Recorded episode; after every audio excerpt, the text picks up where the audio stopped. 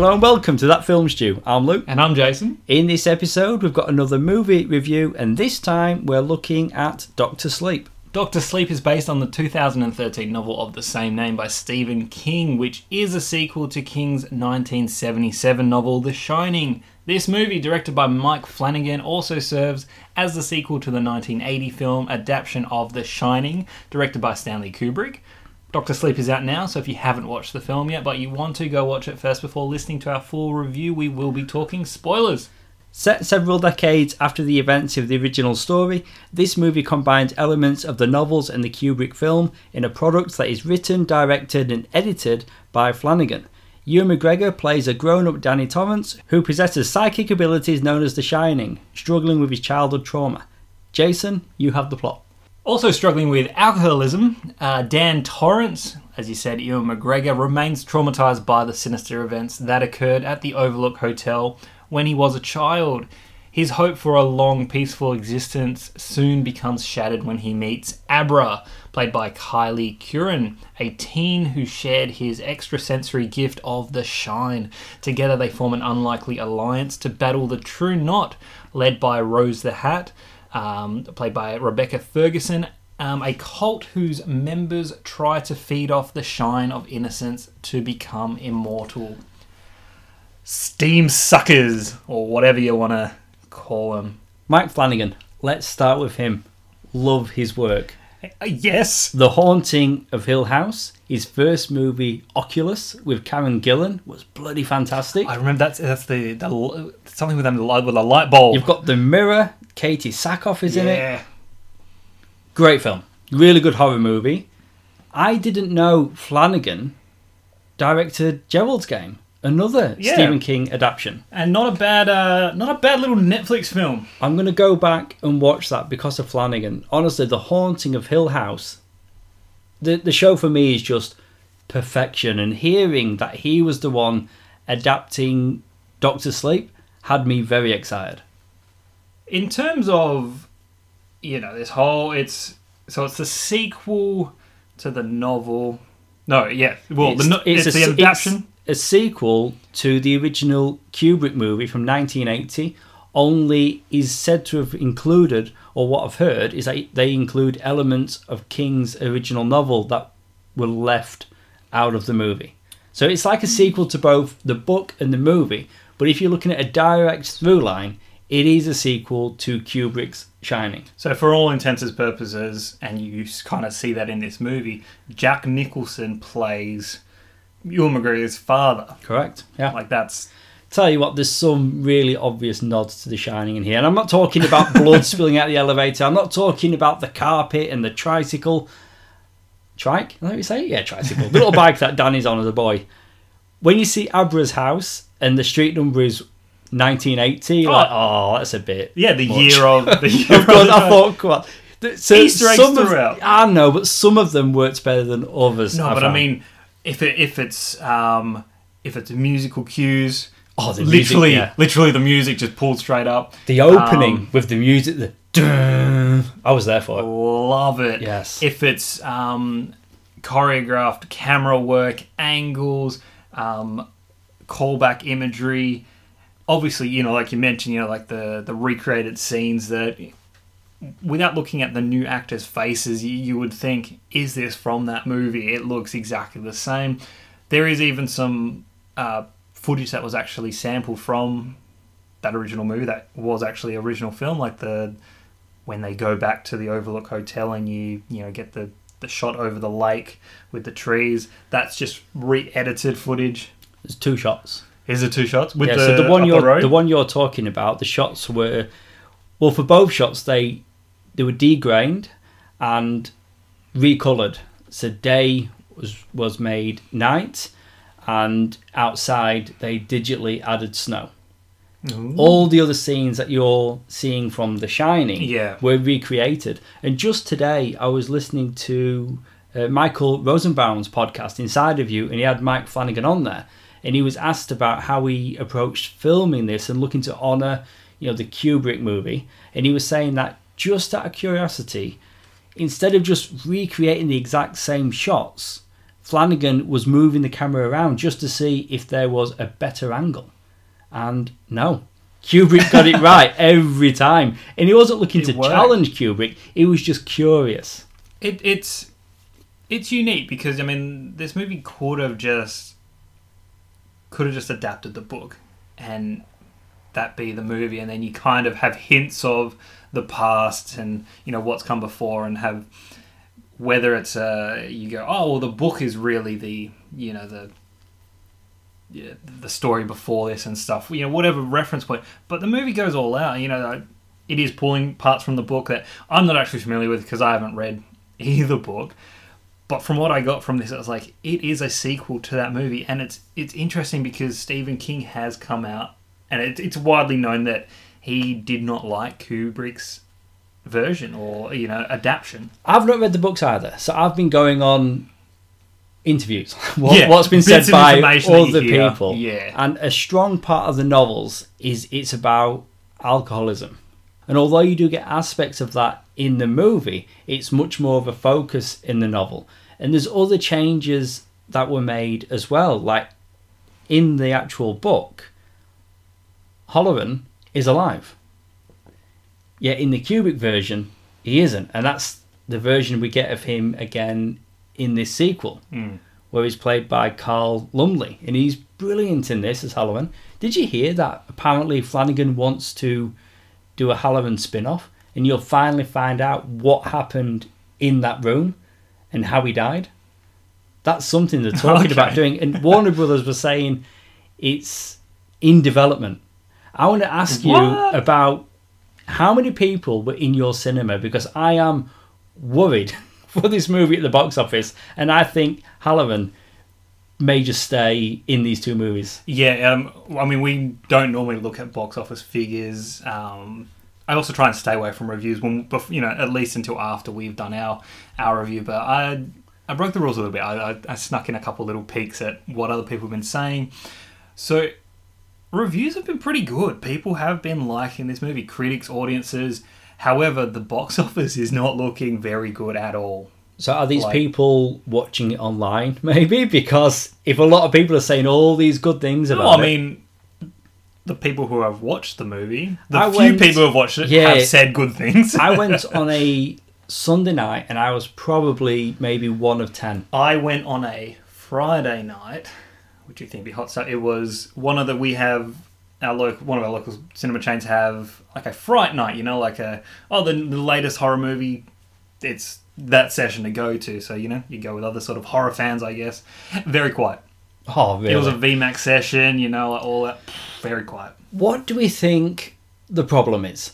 We've got a movie here that would have been perfect to release at Halloween. Instead, they released it a week later on Halloween. The movie that we got, that I watched Dave release, Terminator Dark Fate. I watched uh, 47 meters unchained, uncaged, or whatever it was But we called. the could have been movie. watching a better movie. Yeah. I've not seen your movie, but better than Terminator Dark Fate for sure. Terrible movie. could have been Yeah. watching Doctor Sleep. So, so the timing could be a little bit off.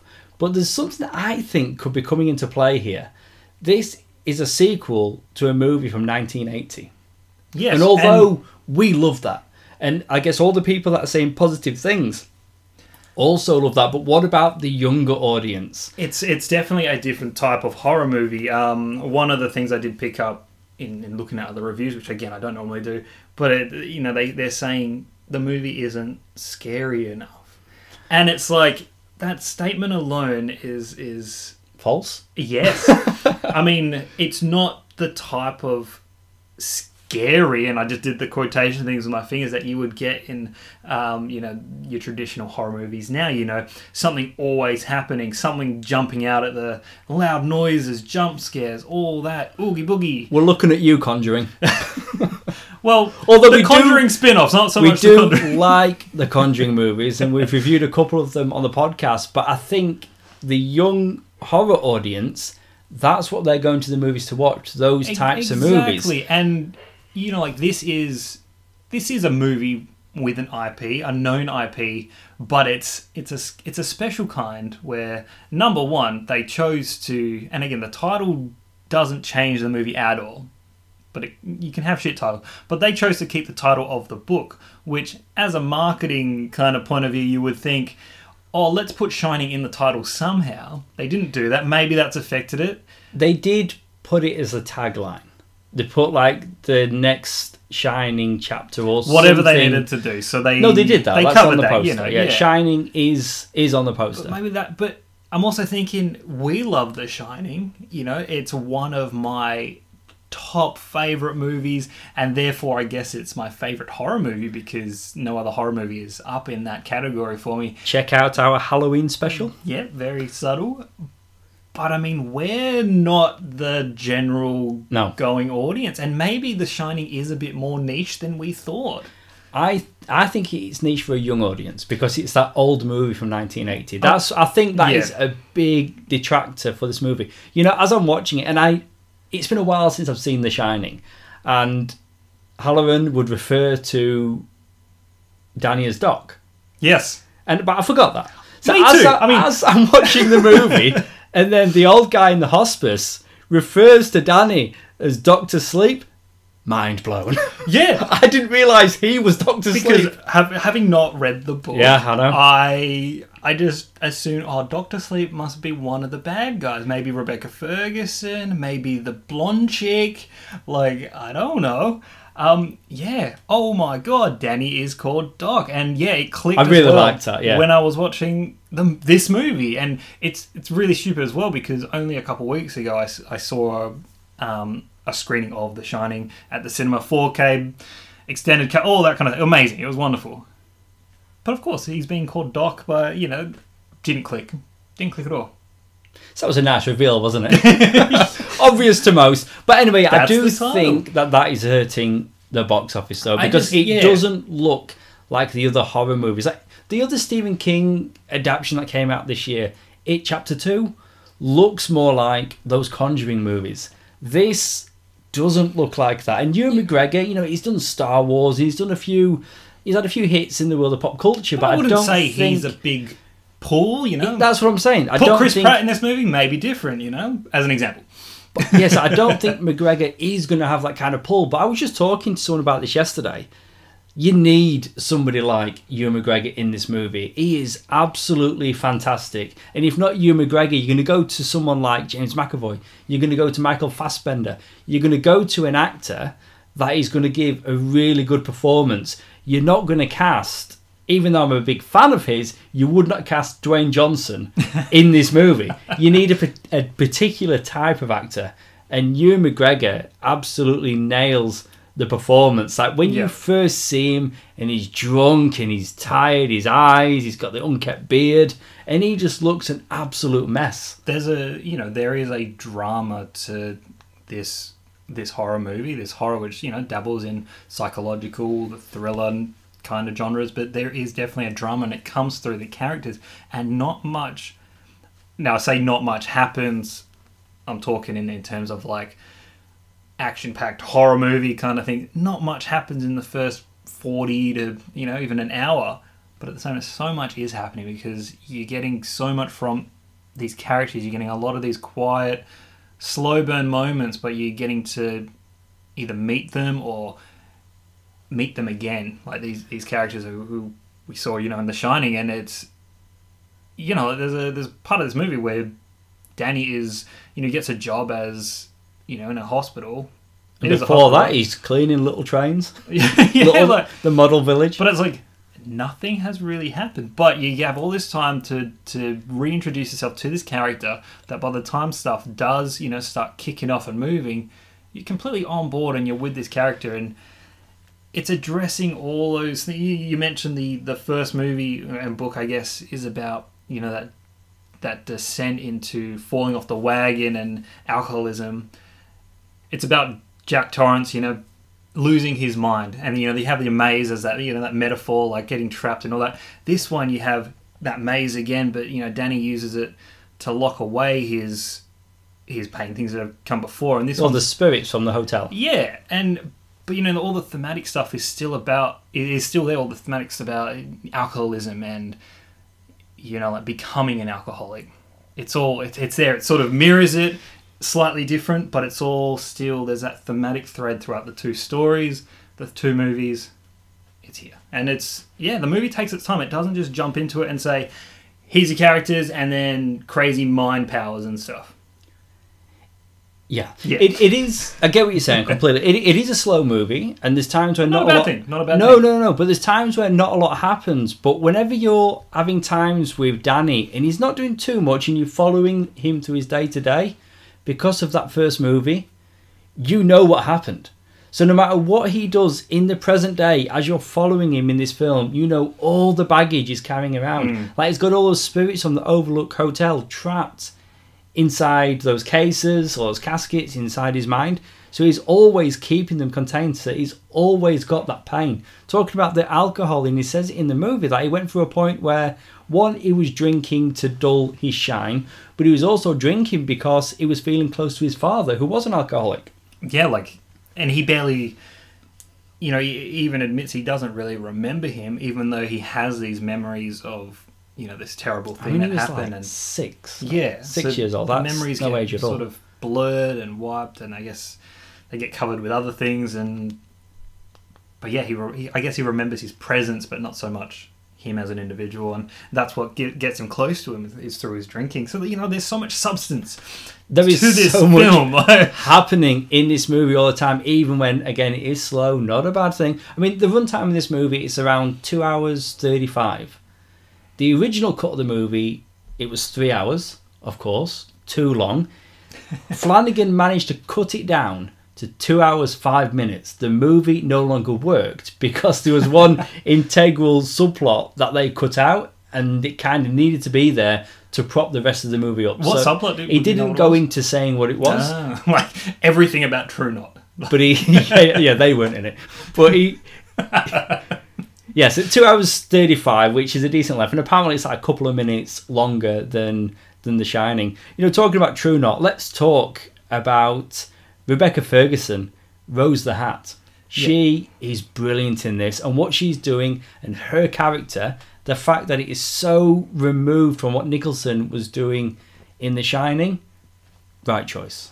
Yeah, it's you know, like I just mentioned that you know there, there's those thematic continuities and that sort of ties the movies together. But what we're getting in terms of an actual unfolding story, the plot, um, and, you know, on the level of like the supernatural stuff that we're getting in this film as well, it's it's actually so different.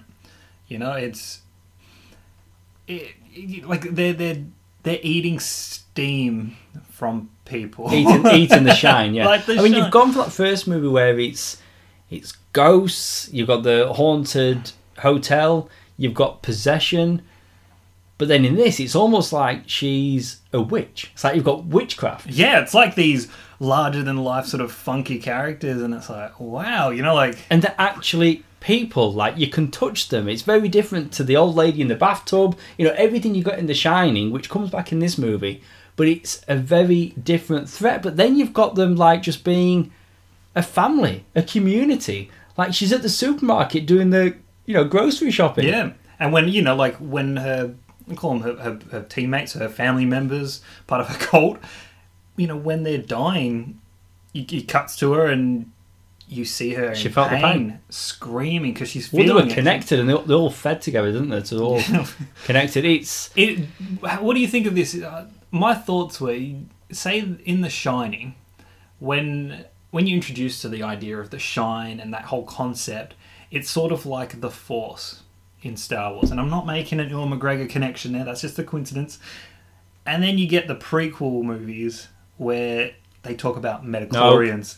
Is that what they're kind of doing by showing the shine and being like, you know, it's a thing. It's a physical thing you can see and it lives inside you. And then when you die, um, you can kind of take I it. can see where you're going. Like, this story But kind then of. they're not used. They're not then having the shining themselves. Like they're not having the shine. Yeah. So they're feeding off it, and they're so they're doing something that they're going against nature. You're not supposed to be doing this, and this is why they die so horrifically when they do die. It's like they're getting dragged to hell. It's not like they're going to take on Danny's abilities. Mm. But I do see where you're going with the bloody It's just like- they kind of they put like a just a physical spin on this power, which I assume was like just in their mind and they could do it. It's like it's something that's inside them. So it's, but I mean, I, apparently the books, you know, have this as well. So it's not something the movie just made up. So I guess it's not a criticism there. It's, but I was just like, whoa, it's that's what I mean. Like it's so different. It's like they just go all out. It's a very different movie. You know who I liked in this? I really liked Cliff Curtis as Billy Freeman. Just a good bloke. He's got Helping he's his mate. clearly got a dark past. He's moved away from that, and he's got a new life for himself. He sees a, a fellow lost soul in Danny, and just gives him a job, gives him a place to stay, and then you know, not the third act because that's the Overlook Hotel, but like leading towards the mid to late part of the movie, he's out there and he's just got you know his rifle and he's just shooting the knot. That's probably the most action-packed scene in the movie. You know, if you besides like running around. With It was a really axes. cool thing.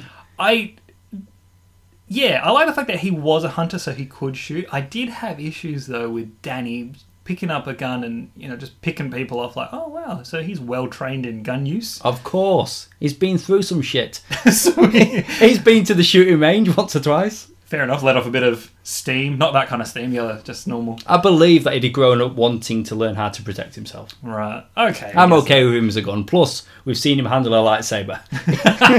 he can handle himself. Transferable skills. He's got he's got stuff there. Bruce Greenwood, he pops up in this. Very surprised to see him. You know, I tried to stay away from these trailers, so so much of this movie was just a pleasant surprise. Yeah, I'm like, hey, that actor, I know that Like, guy. that's him from that thing. But we also have uh, Jacob Tremblay as the Yeah. young boy, the baseball player, in I'd say the most R-rated part of the movie and downright horrendous to watch. Like he's just getting pretty much like I want to say like eaten alive because they do kind of eat him, but just stabbed. How many times was he stabbed? You know, they almost did that in one take, right? And nobody knew how far this kid was going to push it. And the other actors, Rebecca Ferguson more so, was generally freaked out by this kid's performance because they didn't know He's how full on he was going to go. So he's covered in this fake blood. Anyway, they do the scene. Everybody falls backwards. They've got the take, and everyone's freaked out. And this kid just went over to the crafts table, laughing his head off,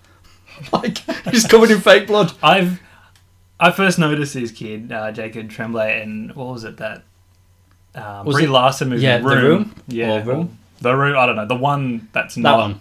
that other movie. Yes. The room. I think Uh, it's the room. Yeah, where you know they're kind of just trapped in that room for a long time. Fantastic little actor, and then he was in that one where he has a helmet. I think like Julia Roberts is in it. Yeah, with um, Owen Wilson. Yeah, and then he was in Good Boys. Like he's a he's a he's a good kid. And then he was in The Predator. Was in the He was. That's where I saw him. Yeah, he And was. that's his um, filmography, He was well the done. guy's kid. But He was in that. for his age, like fantastic actor. He is good. He just he just literally just comes in and out of this movie, like you know, and it, and it gives a great performance. But it is the scene that's like. I feel as though if they'd have stayed on him, or if they'd have had that scene any longer, it'd have been too much. So I think they showed just enough. I mean, it was already too much, but if they'd have prolonged it, Yeah. it- you'd have been like, "No, this is let's stop." On his character Bradley, his father, Mr. Trevor, played by Danny Lloyd, who was Danny Torrance in The Shining. You know, Cameo. You know, The Shining was his first movie, and Doctor Sleep is his second movie. Career complete. How's that for a bit of trivia? Thought I'd give the trivia early. As was, you brought was that up. your trivia? Oh, not specifically, but it was more so that, was talked the- about already the comparisons with The Shining. The right time. So I've done my tra- uh, I've done my trivia early. But yeah, but his first and second film. That's so again, cool. he was a kid, like six, Yeah. when he shot that first movie. And he's great in that. You know, the the faces he pulls, you know, the how he's reacting to things. And from what I've heard, it was a case of Kubrick would say, Look like this, react this way, And you just do it. and he just do it. Like he was able to just replicate what he's been asked to do. Yeah, I wonder. I generally wonder why he didn't pursue acting after that, and maybe he was too traumatized. I mean, McGregor's got to be played surely because otherwise he would not have been needed for this movie. They've gone back to what's he called, Danny Lloyd. you mentioned Bruce Greenwood just before. I just want to quickly mention. So he plays Doctor John Dalton. Did you notice that when he in his office when he's he's talking to, to Danny and he's giving him basically offering him offering him a job, the office setup with the impossible window look exactly like the manager's office from The Shining. Again, I've not seen The Shining in a long time, but I did read that after I'd seen the movie. So there, more comparisons. Um, what do you think of Abra? So our our other child actor in this in this movie, She's fantastic. Kylie. Like Cuoco. she really good. I mean, she's able to play the young, scared girl, but then when she goes, She goes- after the knot, badass, and she's almost like a superhero. Like, yeah, she, like oozing she's- confidence, and she's taking. Tra- she has a lot. I don't know what other credit she has, but she's just really good in this. This movie gives her a lot to do. Like she, this is not a small role. Um, and you know how we get child actors sometimes, or you know, child character, and we're just like, okay, they have their purpose, but uh, I'm kind of sick of seeing it. Not at one, at not one point was I feeling that way towards her. Like amazing. Like I mean, she was is- contributing. Her yeah. character was a pivotal role, and her performance was complementing. Oh, you. The movie doesn't happen without her character. She's the one that Yeah. brings Danny into the fold. maybe in the she first was the subplot that almost got yeah. Then what would the movie be? integral, right? But it is that thing where you're introduced to a character, like Danny. We're told that he shines more than most. So he's not just a kid with the abilities. He's like he's got super shine. You know, like, and that's why Yeah. the hotel wants him. So he's like, you know, he shines more than most, and that's what we're told. Great, that's the shining. And then you get the sequel, Doctor Sleep. Oh no no no, she shines way more than him. Yeah, like he ain't got shit. Yeah, see, she's like ultra shine. But you know, I guess it's got to happen. It's got to happen. Now these young kids, you know, like they're surpassing their uh, elders. Uh, I mean, a, a parents must have known, like giving her a name like I don't know, Abra, and then later I'm she's into magic. I'm, I'm assuming that's just her nickname because she like really liked Oh, magic okay, as so- a kid. So I'm sure she has an actual name. I mean, everything I've read, she's only ever credited as Abra Stone. because I, I guess the movie doesn't address the fact that she has another name, but I'm assuming Well, half an hour was cut, so maybe it's in there. the subplot about her name. maybe maybe it's in there. I mean, the Uh, parents don't get too much to do. I mean, a, dad gets more to do, and then he dies, and it's like, yeah, I saw that coming. Yeah. I mean, it wasn't going to end. and the, the mum conveniently like, oh, I need to go away for this plot to unfold. But that's fine. That's all good. Get her out of the picture. But that kitchen scene where you first see her powers in use With the guess- spoons. with the spoon, like creepy. Yeah, it's like, cool. Visually, like a good little setup, and then when they all drop, it's just I don't know. See, like that made me feel uncomfortable. I don't know why. It's just It's it just- creepy. Yeah. It's creepy, and to me, I'm like horror movie. There it is. Well, it's often creepier where it's a real setting and something's just a little bit off. Yeah, So, like, you can imagine. because it makes it real, doesn't yeah, it? Yeah, you can imagine just walking into a kitchen, but then that's like an extra element that you're seeing. I mean, I don't have that much cutlery in my house, but I There's a would- lot of spoons. That is. That was I a think hell of a lot was of mix, spoons. though. Was it just spoons? I just saw spoons. Who has that many spoons? Well, I thought that was your point. Someone named I thought that was your point because that was the whole thing. The That's magician what scared outside me. is like, look, I can do a trick with a spoon. She's like referencing spoons specifically, but you saw the size of the house. They can afford lots of spoons. Yeah, I hate people. And it's safer than it's safer than knives, isn't it? If you had like knives hanging from the ceiling. What a hazard. What do you think to all of the recasting? Bringing back original characters. I've mentioned already we've got Carl Lumbly as Dick Well, Hallorann. in the first scene, this is what I I identified him as obviously being the character of Dick Hallorann. But then I was thinking in that first scene, before we realised that he's a ghost, I was like, okay, he died in the first movie. And then I was like, well, maybe he didn't. Maybe he somehow survived. And then it's revealed he's a ghost. And I'm like, okay, cool. We're still on board, movie. All good. Um, but for the longest time, and I realised that the movie came out in 1980, but I was like, is that Scatman Crothers? I knew that it wasn't because I do watch the Supergirl TV series, and this Oh. actor is in that as Martian Manhunter's father when he's in human form. I was gonna say he's not Martian Man, And he's no, but and he's really good in Supergirl. Like the yeah, like he outperforms most people on that show. But you see the performance that he's doing in Doctor Sleep. That's what he's doing on the CW show. So he's like he's always performing at a high standard. Yeah. And I thought he was really good in this. Wendy Torrance, she's back, but instead of Shelley Duvall, we have Alex Essoe, and she is okay. And at She's okay, certain yeah. times, she kind of. I mean, they had to have surely tried to cast someone who looks similar, But then Duvall had such a unique look of her, and you don't get it from this actress. There's moments when you look, oh, they've both, they've both got black hair. I can see it. From like a certain angle, uh, you know, it's sort of like certain shots, and you're just like, that looks like hair. And then, you know, if the scene is quick enough, you don't notice it. You know, there's a quick flash of, you know, the the infamous bathroom scene, you know, where she's screaming, the axe is coming through the door. It's, if you just if you kind of squint and like Yeah. just watch that really quickly, you're like, that could be the scene just taken from that movie. But then That's You where, look at her face and you're like, yeah. it's not. That's where it, it takes me out of it because you're seeing a lesser version of those iconic scenes. that's funny. That's how that's how I felt, and I was trying to explain this to my wife when we were coming back from the movie because she was like, "What? How did you feel about, about, about the movie? Did you like it?" You know, I was telling her, and then I was referring to these scenes, and I'm like, the recreated scenes, like the tricycle scene in the opening shot, fantastic. I was yeah. like, this is wonderful. It's like it's.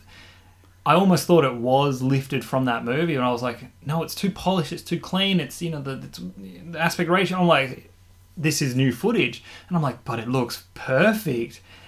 And then you see you see Danny from behind, you see his hair, and it's like, it looks like that kid. But it could It be. like it's the- just a little kid back of his head. But then suddenly you, you see a shot of the front of his face, and although you know they've done well, and it's it's you know it's okay, and they, of course they had to recast. You couldn't, but I mean they they didn't. They could have with technology now. They could have just put it on there, but whatever. So I'm I'm, glad they didn't though. yeah, I'm glad I'm they okay. didn't just. I'm okay with yeah. it. But in the moment of feeling so amazed by the the the camera work, the set design, everything, just recreating that that shot, and then suddenly you see the face, and you're like, oh, immediately taken out. But I mean, I guess that's just. i I'm okay with the little I'm okay boy. with it. It's, What it's you do? Wendy though. When you get to see Jack Torrance, honestly, this actor Henry Thomas. Well, he's. I grew up watching E.T. I mean, he's and then clearly just Flanagan's mate now. when I watched The Haunting, I couldn't believe it was him. And then watched the movie, I did not realise it was Henry Thomas playing Jack Nicholson's character at all. But as I was watching it, this- you can see, okay, so there's bits of the voice, the speech pattern, there's certain angles, there's certain expressions. I- but as I'm watching it though, I am so glad they've done it this way. Like, I know what we said about Wendy, but let's put her to one side with Jack Torrance, I'm so glad they didn't do what the Marvel movies do, right? Yeah. where they just try, you know, bring Jack back. I know he's retired, but just try and digitize Jack Nicholson. You know, Spielberg asked Nicholson to come out of retirement for Ready Player One, and he said no because he's fully retired, and it's like it's Spielberg doesn't get him back in time. Right. So he's not John Farnham. Nobody he's would. legitimately. But I Just- thought Henry Thomas in this role, it's kind of like he clearly is Jack Torrance, but he's like, no, I'm Lloyd, Like I'm the- the bartender. The yeah, it's confusing And then because it's like- he, he's playing Lloyd, but exactly, he's clearly but looks like his dad. But then he like also the hair, the outfit. all of that. But then again, like Danny was six when everything went down, and he didn't see his dad again. Oh, okay. So is he? Is it materializing how he sees him? But even if that's not the case, I'd much rather they recast like they did here, and it completely worked for me. That whole scene. I'm completely fine with the fact that they've recast for these very like these small roles, and, and these characters are still such a big presence in this story and, and, and in the movie and all that.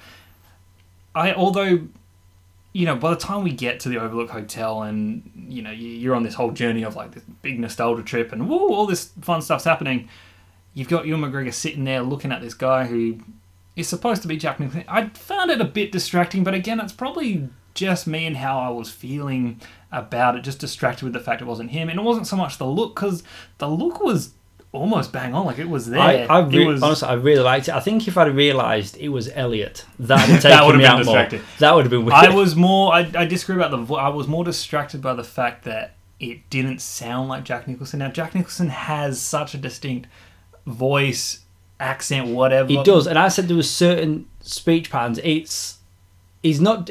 If he did an impression of Jack Nicholson, and you're right, who's got such a distinctive way of talking in his voice, it, it's just somebody doing an impression of Jack Nicholson. I'm glad that they softened it and pulled I, it back. I like your kind of reasoning, even though it's not necessary, but the fact that it's sort of like it's Danny's memory of him and his interpretation of what. That's how I thought about it. and that kind of helps. Like, you wouldn't remember exactly how his father, Jack Nicholson, sounded. So, And he's yeah. pretty close. But you know, you know the way they got him to look. heard, you know, you've heard people do impressions of Jack Nicholson, and Exactly, like, and, and they're that's like what- fantastic. But that's what it'd sound like. That would that would take me out. Because ah, okay, we're, we're doing this, are we? Mm-hmm. We're just doing an impression. How would you have felt if it was, if it was actually Jack Nicholson just doing a bit of voice work and it was dubbed over? I don't need it. been too, yeah, unnecessary. Don't need it. Hmm. Don't need it. And isn't the reason why he's not doing moves anymore is because he can't remember his lines? But then again, if he's just dubbing though, he can read. I'm sure. He can have a script in front. Yeah, of him. Yeah, no, honestly, uh, Jack Torrance in this movie completely worked for me. Overlook Hotel, this is so much of the movie. like, and then it's like, oh wow, this. It's like, oh, It's we're not not watching. really. It's it's a lot. It is. It feels I mean, it's like the it's- third act, so I guess that is a lot. it, third act. I know, but there's. I feel like there's more than three acts in this movie. Do you know what it felt like? And not in a bad way. I got home from the movies and my wife's like, "Oh, what was it like?" And, and I said, "It feels like I've just binged a Netflix series.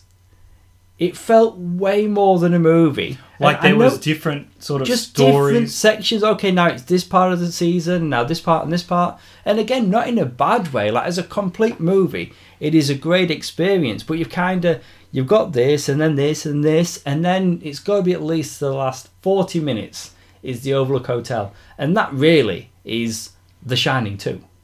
Yeah, And the lengths that Flanagan went to, he went to Kubrick's estate, got original blueprints for the hotel, and that's how they rebuilt it.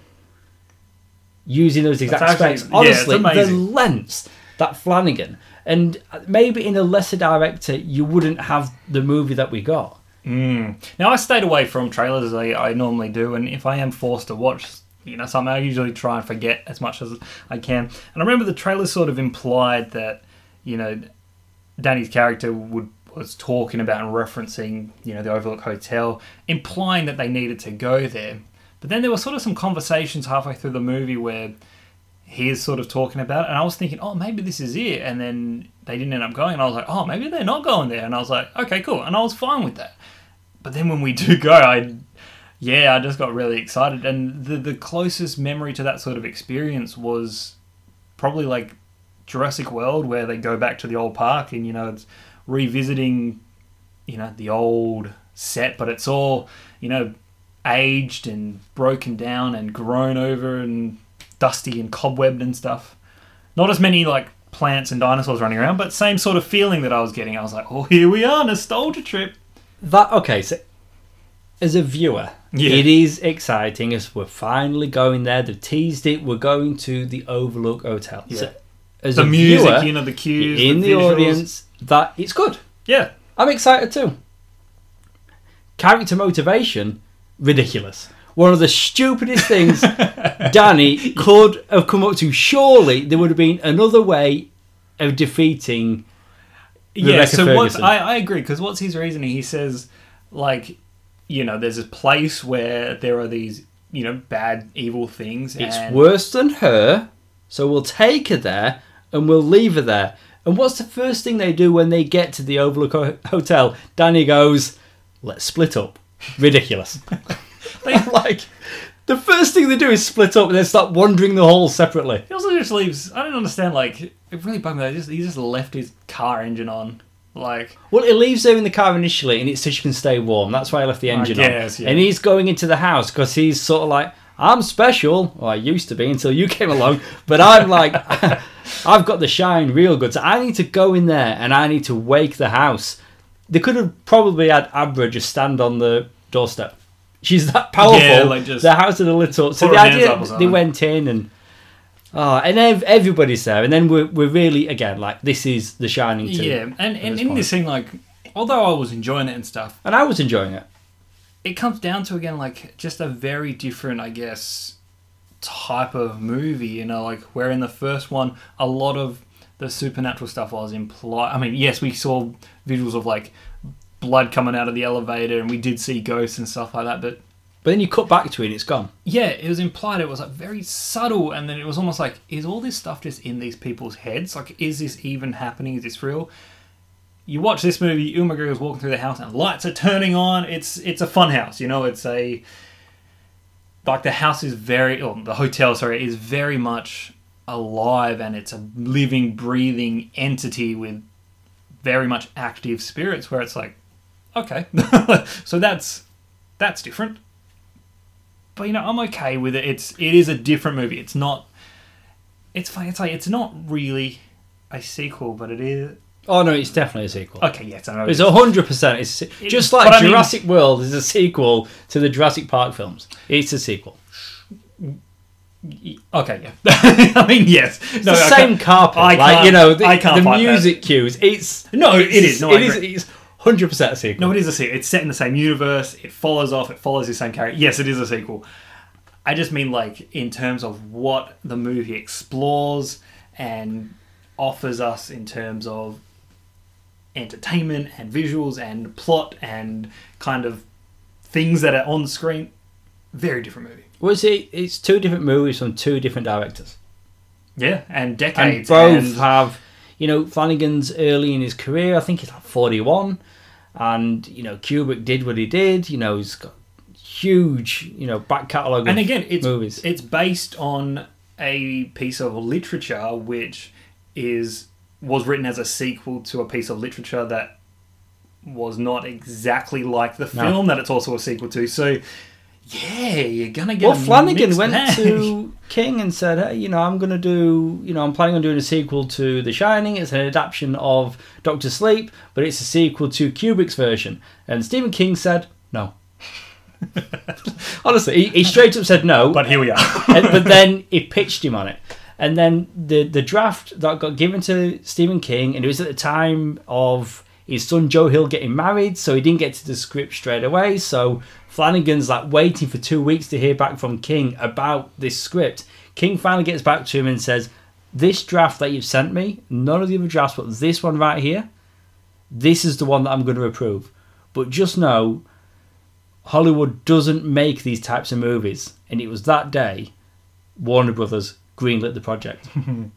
and just on that like hollywood does make these types of movies it's They just no, I don't no no no they don't not like this because if if this was the like the other horror movies that people are making today, Oh, I guess you, in terms of budget, The audience stuff, would be this there. Does have this is a bigger kind of budget it's also. different. It's yeah. slower. It's longer. It's not like a ninety-minute Conjuring spin-off. using them as an example, But- but it is. Yeah. It's like a horror movie they used to make, and that's why, even though it was made two thousand nineteen, it works for me as a sequel to that nineteen eighty movie. It works for me as as a movie as well. Like it works. I've not seen The Shining in years. Did not affect my viewing experience. I mean, I still remember Yeah. it because I've seen it many times when I was a teenager. But this this movie for me just still holds up because they don't they don't spoon feed you a previously on The Shining. Yeah, like a TV show. They they show you enough, and for me, someone that has seen it jogs my memory.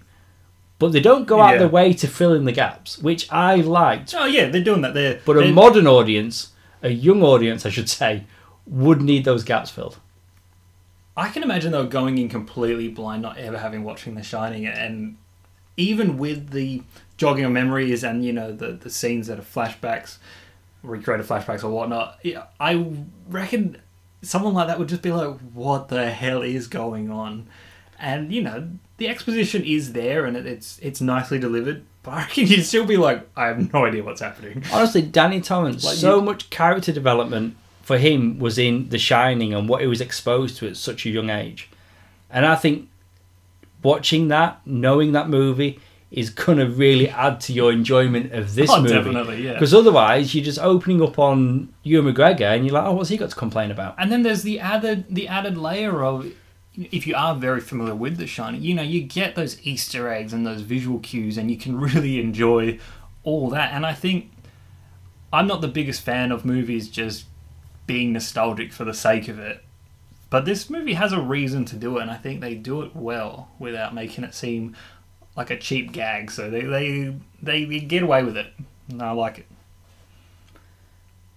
So on that then, to, gi- to give your rating after you just say you like it, I like it. what would you give this movie out of five? I'm gonna come in at a four out of five. Um, strong score.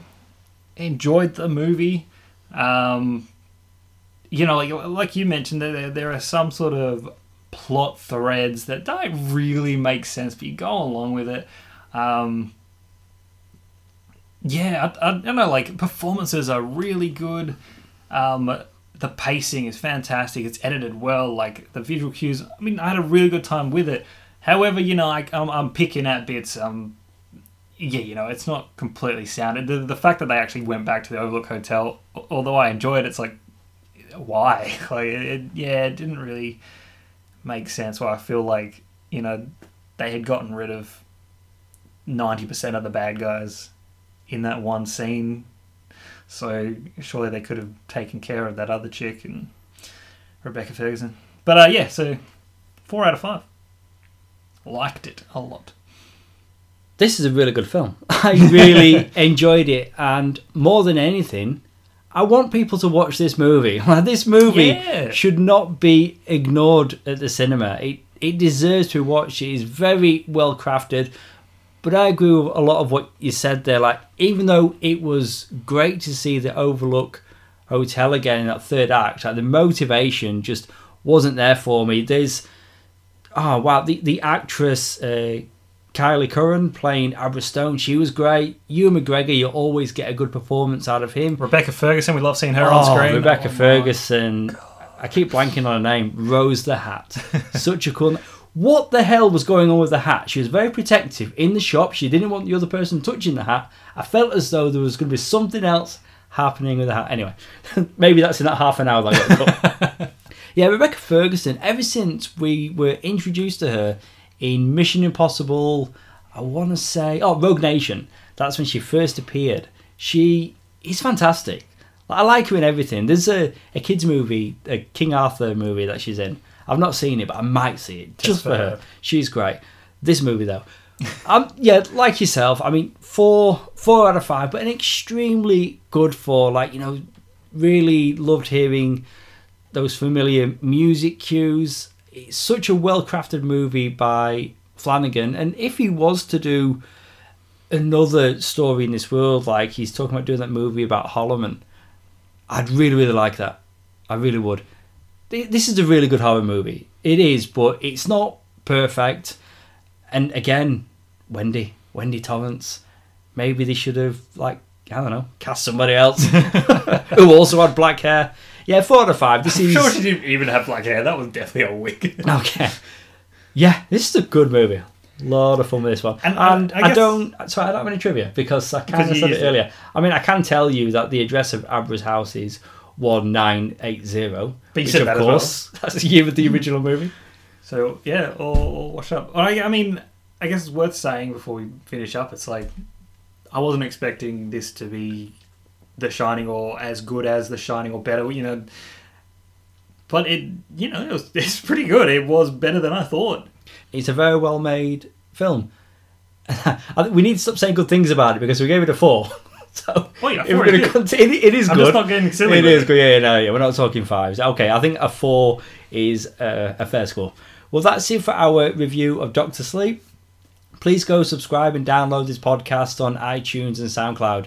And please leave us a review. It helps listeners just like you find the podcast. We're on social media. You can find us on Facebook, Twitter, and Instagram as That Film Stew Podcast. We also have our companion shows, Rewind and Review, and Sounds Like Comics, which each have their own Facebook pages. And all our episodes can be found on our website, thatfilmstewpodcast.com. If you missed it, be sure to check out our recent review of Terminator Dark Fate. Sounds like comics have a recent episode looking at Green Lantern, and Rewind and Review recently went and did their annual episode looking at the Simpsons Treehouse of Horror, this time episodes 11 to 15. Our next review from that film stew will be Eddie Murphy's Dolemite is My Name. Eddie Murphy is back. I'm really looking forward to talk about Eddie. You've been listening to Luke and Jason, the guys from that film stew. See you soon.